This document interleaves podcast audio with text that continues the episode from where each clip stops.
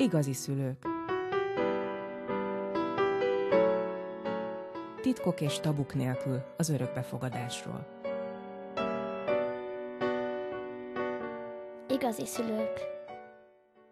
Köszöntjük az Igazi Szülők podcast hallgatóit, a mikrofonnál Pácai Patricia és Bálint Judit. Az apropója a mai beszélgetésünknek pedig az, hogy november 9-e az örökbefogadás világnapja, és arra gondoltunk Pattival, aki mentálhigiénés segítő, örökbefogadó anyuka, és egyébként is szerintem most már mondhatjuk, hogy az örökbefogadás szakértője, vagy nem. Jaj.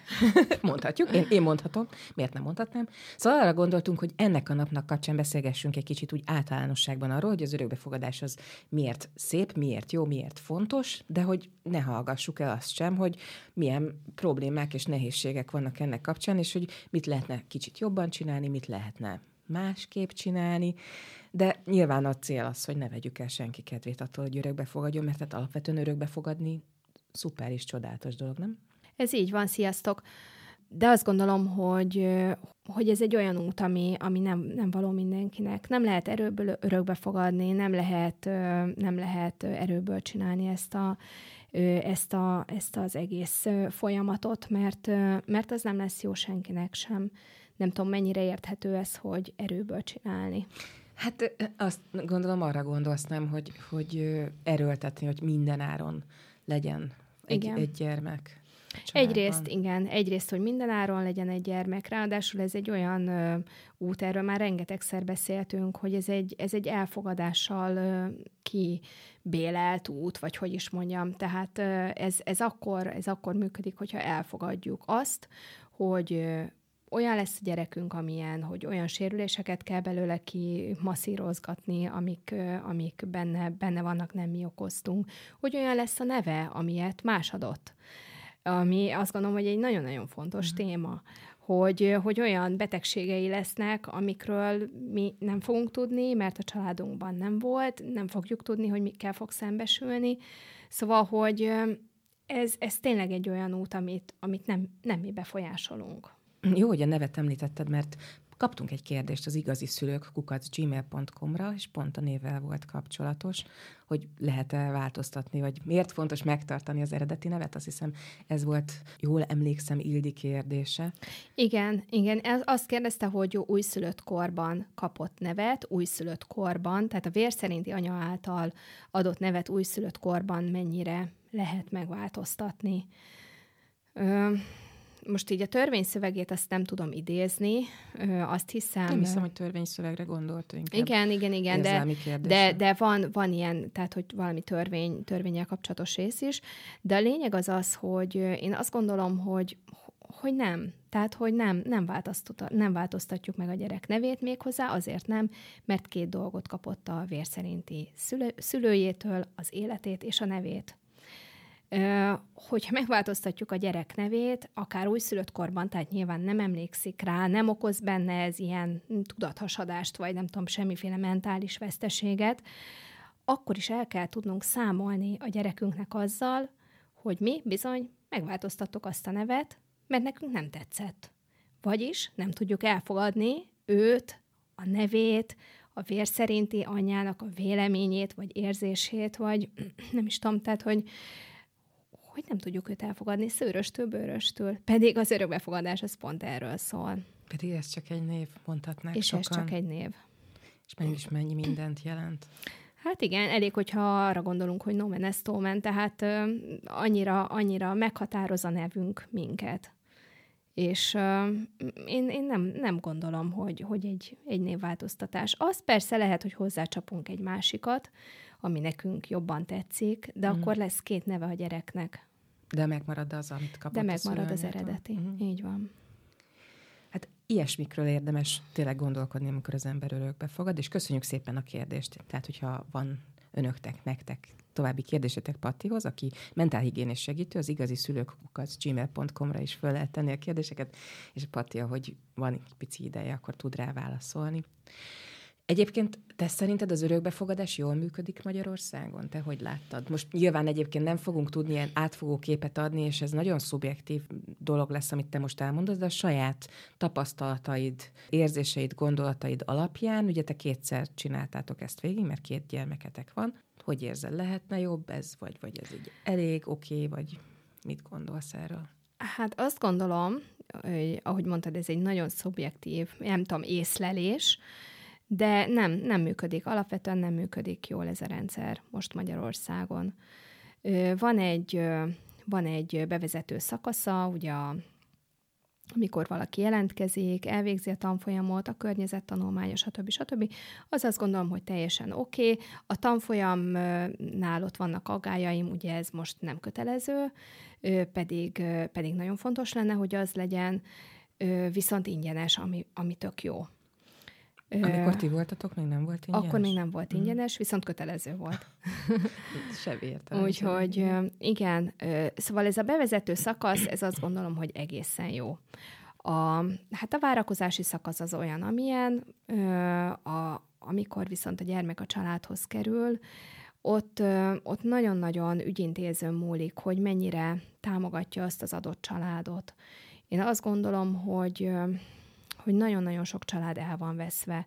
Most már elég sok, sok családdal dolgozom együtt, és, és azt látom, hogy, hogy nem kapják meg azt a támogatást, amire szükségük van. Alapvetően persze lehet, hogy a 30 napos kihelyezés alatt még csak-csak, és aztán utána ott maradnak egyedül. El lesz engedve a kezük teljesen. El lesz engedve a kezük. Ö, nagyon sok esetben szakértőkre lenne szükségük, ö, a gyereknek ö, mentális segítségre, pszichológusa, a szülőknek szintén ö, olyan, ö, olyan segítségre, hogy hát egy sorstársi segítségre. Uh-huh. Mert, hogy, mert hogy egy csomó esetben nem tudják, hogy nyilván tapasztalatlan szülőkről van szó, nem tudják, hogy ez most ö, gyereknevelési kérdés, vagy örökbefogadási nehézség, vagy hogy milyen kihívással szembesülnek, szóval, hogy egy csomó esetben nem tudnak semmit, nagyon-nagyon el van engedve a, a szülőknek a keze.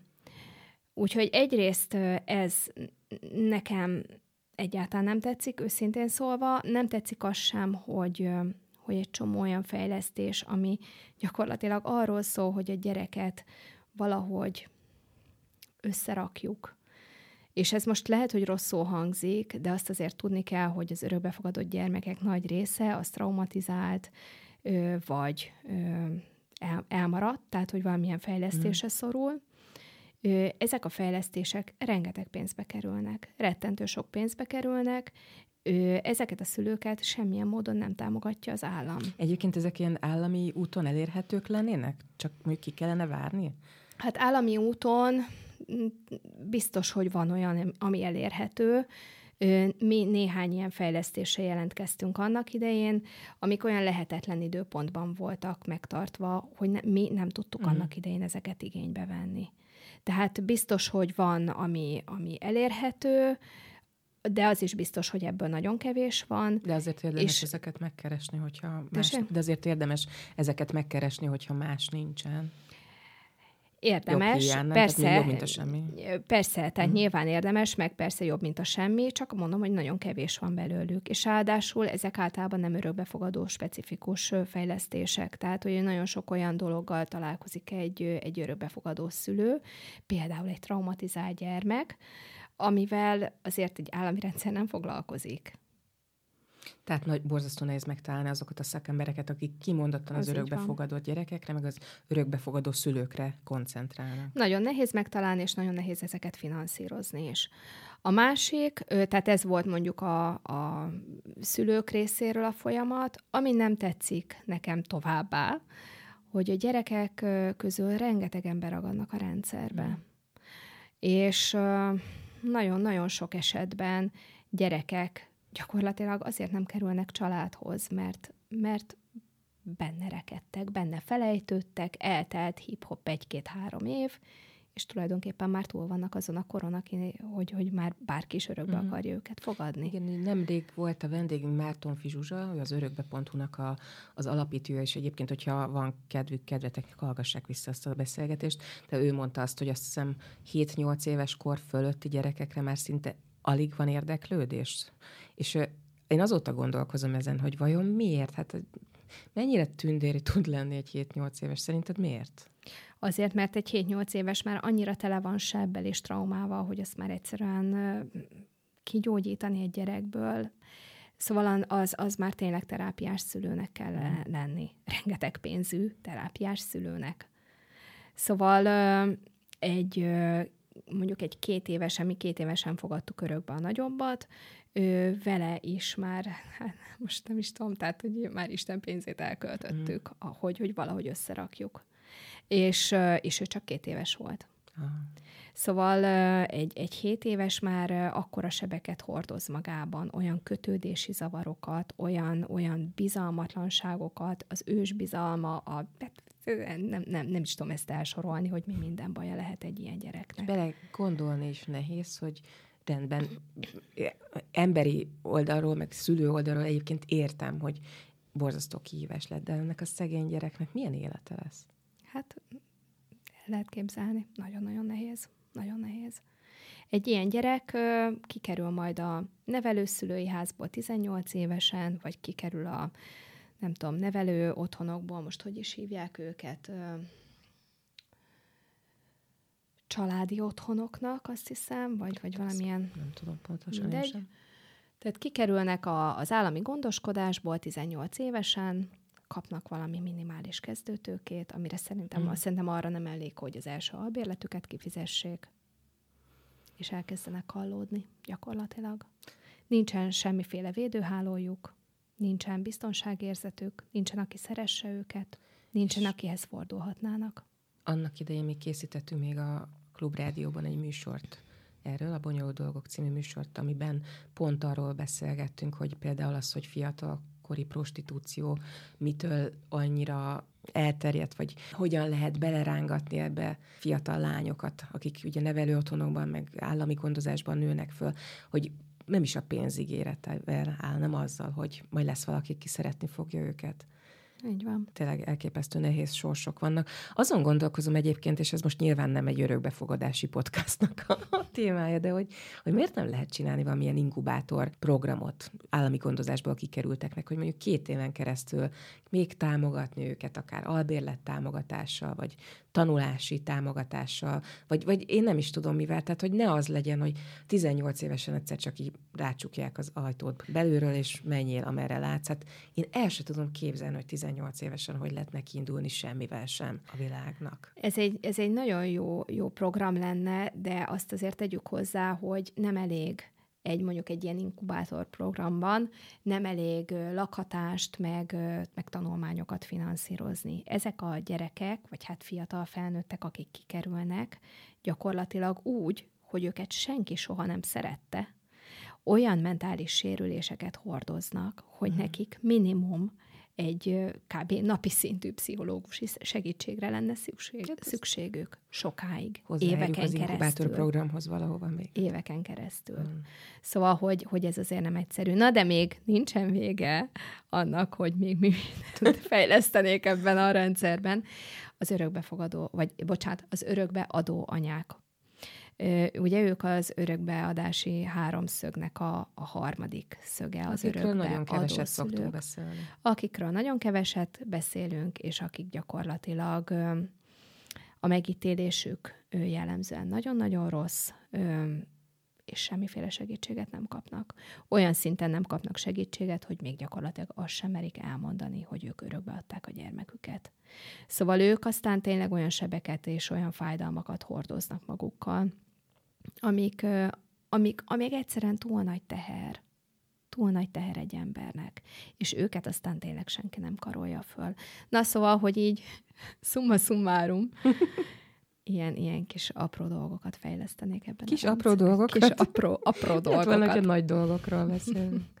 Egyébként ez a tényleg, hogy örökbeadás, az ugye nagyon sokan elfelejtik, hogy hát a mögött milyen elképesztő traumák lehetnek, meg én nem hiszem el, hogy van olyan nő, vagy lehet, hogy van, de mondjuk az a nagyon-nagyon-nagyon-nagyon elenyésző kisebbség, aki azért lesz terhes, hogy aztán a végén odaadja a saját gyermekét valaki másnak. Tehát úgy, én azt gondolom egyébként, hogy ezt az egész rendszert ott lenne talán a legjobb alapvetően megtámogatni, hogy semmelyik nő se kényszerüljön arra, hogy le kelljen mondania a gyerekéről. Ez így van, és viszont, akkor egy kicsit, igen. Viszont akkor meg azok, akik kisgyerekre várnak, mert másúton nem lehet, akkor meg hoppon maradnak. Tehát így, így borzasztó az az egész. Tehát, hogy...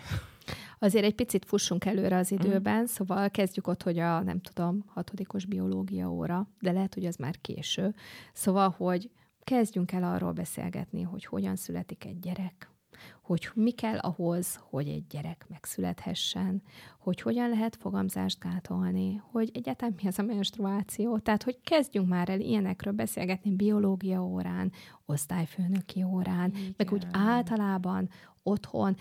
Ja, igen, és akkor ez a, ez a legújabb, hogy most már a, a családok kezébe berakták ezt a, ezt a teljes felelősséget, hogy majd ők felvilágosítják a gyereküket. Mm. Nagyon-nagyon sok esetben a családokban ezt, ezt a témát olyan tabu övezi, hogy aki ilyen családban él, ott gyakorlatilag semmit, semmit nem fog tudni az a gyerek. Erről az igencsak fontos témáról. Igen, ez nagyon fontos. És akkor a másik meg, hogy legyen elérhető a fogamzásgátlás. Tehát az, hogy ne az le... Hát, a, ha, lehet. vagy, vagy, vagy jó, lehessen ingyenesen is, de mondjuk lekerüljön borzató sok pénzbe, mint most. Legyen a, el, tényleg elérhető bárhol, bármikor szégyenérzet nélkül lehessen vásárolni egy nyomvat óvszert, hogyha arról van szó. Ne legyen az, hogy csúnyán nézem a Marika néni, amikor a pult mögött ki kell, hogy adja nekem ezt a bármit is. Tehát ugye igen, igen, valahogy a tabukat és a szégyenérzetet le kellene erről az egészről venni, az árát kellene csökkenteni, Úristen, rengeteg dolog Rengeteg van. dolog van, és akkor még, még egy picit visszakanyarodnék a... szóval a felelős párválasztás. Azért a felelős párválasztás annak igen nagy csak fontos szerepe van abban, hogy mi történik majd a gyerekeinkkel, akik megfogannak bennünk. Szóval van itt bőségesen teendő. Újjaj. Újjaj. Szóval mindezt az örökbefogadás világnapján. De senkit nem akarunk egyébként így elkedvetleníteni ettől az egész történettől, mert azért a vége nagyon sokszor nagyon jó. Igen, igen, azt gondolom, hogy hogy vannak, vannak sikertörténetek, és vannak, vannak nagyon-nagyon boldogságos történetek. Boldogságos történet az, amikor egy család örökbefogadás útján, vagy egy pár örökbefogadás útján válik családdá. Boldogságos az, amikor egy gyermek, akire tulajdonképpen nem várna senki, mégiscsak családba kerül, és őt aztán ott úgy szeretik, ahogy csak szeretni lehet egy gyereket. Szóval én azt gondolom, hogy, hogy ez egy nagyon-nagyon szép történet is tud lenni, de azt azért nagyon-nagyon fontosnak, fontosnak tartom, hogy elmondjuk, hogy ez azért nem tündérmese, tehát hogy ez nem egy rózsaszín kéjhömpöly, ez nem egy, ez nem egy habos torta. Tehát itt azért kőkemény történetek vannak, és nagyon-nagyon hosszú folyamatok, és nagyon-nagyon sok beletett munka. Egyébként erről szólt ez az egész podcast, tehát hogyha rengeteg kérdést körül jártunk, hogyha érdekel titeket, vagy érdekli önöket. Én nagyon javaslom, hogy hallgassák végig a podcastnak az előző epizódjait. Nagyon sokféle szempontot hoztunk szerintem így az örökbefogadás kapcsán föl. De igen, tehát az, hogy rengeteg munka, én azt gondolom, hogy az semmelyik gyerek felnevelése nem kis munka. Tehát ez, ez Nyilván az örökbefogadás az egy extra nehézség, de azért, hogy az ember egy otthon van egy kisgyerekkel, vagy kettővel, vagy attól függ, hogy hányal, és ezt jól akarja csinálni, azért ott iszonyatosan észnél kell lenni, és nagyon-nagyon fontos például, én azt gondolom, hogy támogató közeg vegye körbe az embert, mert talán ez a, amit hát nem tudom, hogy igen, azt hiszem ezt nem említetted, enélkül aztán iszonyatosan nehéz ez az egész. Igen, ezzel abszolút egyetértek. A gyerek nevelés az egy hogy is, hogy is mondják, az egy um, extrém sport. Hát igen, mondhatjuk. igen. Mit csináljon az egyébként, akinek nincsen ilyen támogató közeg a környezetében? Például nincsenek olyan barátai, nincsen tágabb vagy bővebb családja. Szerinted így ö, sokkal nagyobb teher így? Nyilván. Most Igen. ez hülye kérdés volt, persze, hogy nagyobb teher. Hogy lehet, tehát hogy mi örökbefogadóként lehet közösségeket találni?